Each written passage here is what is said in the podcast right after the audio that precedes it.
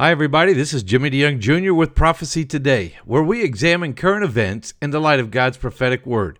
The World Economic Forum just met in Davos, Switzerland. Should we be concerned? R C. Morrow comes with more information on this story in one moment. It's time now for Prophecy Today, a look at current events in light of biblical prophecy. Now with the latest news update, here's Jimmy DeYoung. What can you tell us about the meeting, and what are the current plans and goals that they're setting? Jimmy, two thousand participants, including over fifty heads of state, came together under the banner of working together, restoring trust. Now, everything they planned and discussed is an effort towards, and these are their own buzzwords, global collaboration. The attendees were leaders in government, business, energy, economics, technology, healthcare, the so-called captains of industry, the one percent, the rich and powerful on the planet. And this group, Jimmy, is not accountable to anyone but itself.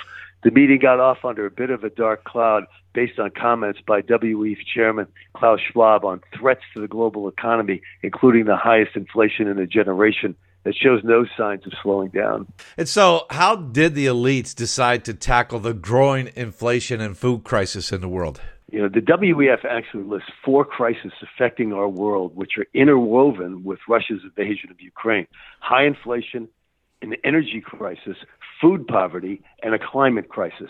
A Breitbart report from May nineteenth caught my attention when it quoted Klaus Schwab saying, "The world can find salvation at Davos twenty twenty-two," and followed it with apocalyptic language, quote, "famine, floods, pestilence, drought, plague, war, rumors of war.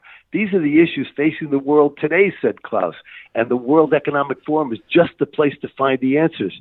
Jimmy, I thought old Klaus was going to break into Matthew twenty-four, six and seven, which speaks of wars and rumors of wars, along with famines, pestilences, earthquakes in various places. The really big difference, though, is that Klaus Schwab says it all comes down to trusting in the W E F, whereas in Matthew twenty-four, eight, it says, "All these are the beginning of the sorrows, and the only place to put one's trust is in the Redeemer, Jesus Christ, who shed his blood for our sin, so we won't have to."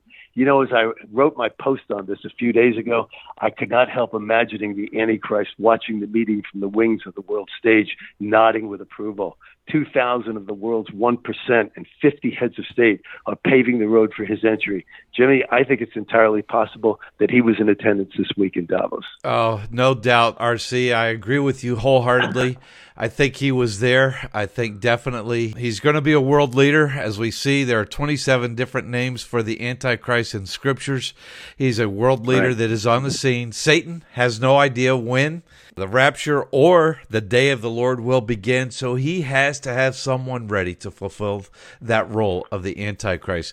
And I think we're going to see more as the whole world, governments are moving towards that and putting in place the agenda of the World Economic Forum. And we could see that happening even in the United States, can't we? Yes, we can. Each day we're starting to see more and more people, more and more governments. Even the Vatican is following the line with a lot of the principles coming out of the Davos meetings. So we're seeing it infiltrating into countries in Europe and the United States. That was a key that you just said right there. Even the Vatican, that's the Antichrist, a world leader and a false prophet uh, of a false uh, religious movement that's uh, headquartered, I believe, in the city of Rome. And uh, that that's uh, something for us to talk about in the future. R C. Murrell, thank you so much. Uh, your website again? Yes, it's uh, prophecy tracker dot org. Remember, if you want more of the latest news out of the Middle East, go to our website at prophecy today dot com.